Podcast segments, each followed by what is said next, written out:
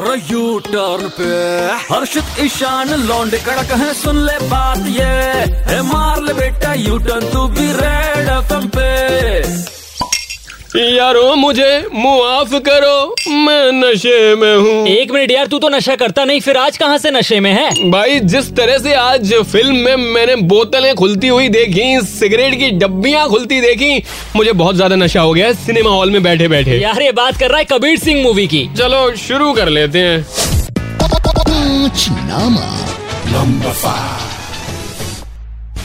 एक बंदे की जिंदगी में वो अपनी बंदी के अलावा सबसे ज्यादा प्यार अपनी बाइक से करता है क्यों करता है भाई क्योंकि लड़की काट के जा सकती है पर बाइक नहीं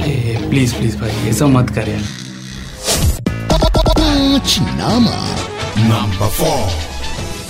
बहुत लोगों से सुना है कि दिल लगा गधी से तो परी क्या चीज है आय हाय ऐसा क्या हाँ यार इस फिल्म में कबीर को फिल्म की हीरोइन मिलने के बाद भी बंदा प्रीति को नहीं भूलता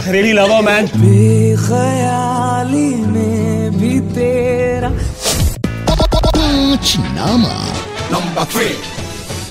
कबीर सिंह के हिसाब से अगर आप अपनी क्रश को इम्प्रेस करना चाहते हैं तो होली पर उसे रंग लगने से बचाएं बंदी आपकी हो जाएगी वो कहते हैं ना कि होली पे वो तेरी होली जोर जोर से बोल के लोगों को स्कीमें बता दे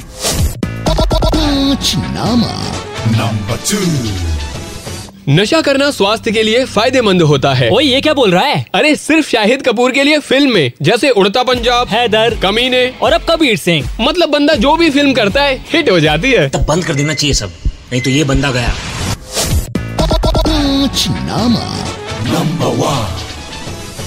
एक होते हैं वो दोस्त जो अपने बारे में सोचते हैं फिर आते हैं वो दोस्त जो अपनी बंदी के बारे में ज्यादा सोचते हैं और और उसके बाद आते हैं कबीर सिंह के दोस्त जो अपनी सिंगल लाइफ को तो नहीं पता लेकिन अपने दोस्त की लव स्टोरी को बनाने में पूरी मदद करते हैं चैप्टर क्लोज होके भी छह महीने हो गए तू अभी भी प्रीति प्रीति कर रहा है रेड एफ पर बॉक्स ऑफिस का पंचनामा पंचनामा और अंत में यही कहना चाहेंगे कि अगर आप कबीर सिंह देखने जा रहे हैं तो साथ में बहुत सारे टिश्यू पेपर लेकर जरूर जाएं क्योंकि इनकी जरूरत आपको पड़ने वाली है सही में यार मूवी बड़ी इमोशनल है तो अभी एक काम करो 93.5 थ्री पॉइंट फाइव बजाते रहो not a rebel without a cause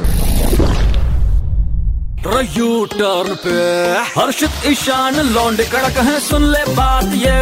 है मार ले बेटा यू टर्न तू भी रेड एफएम पे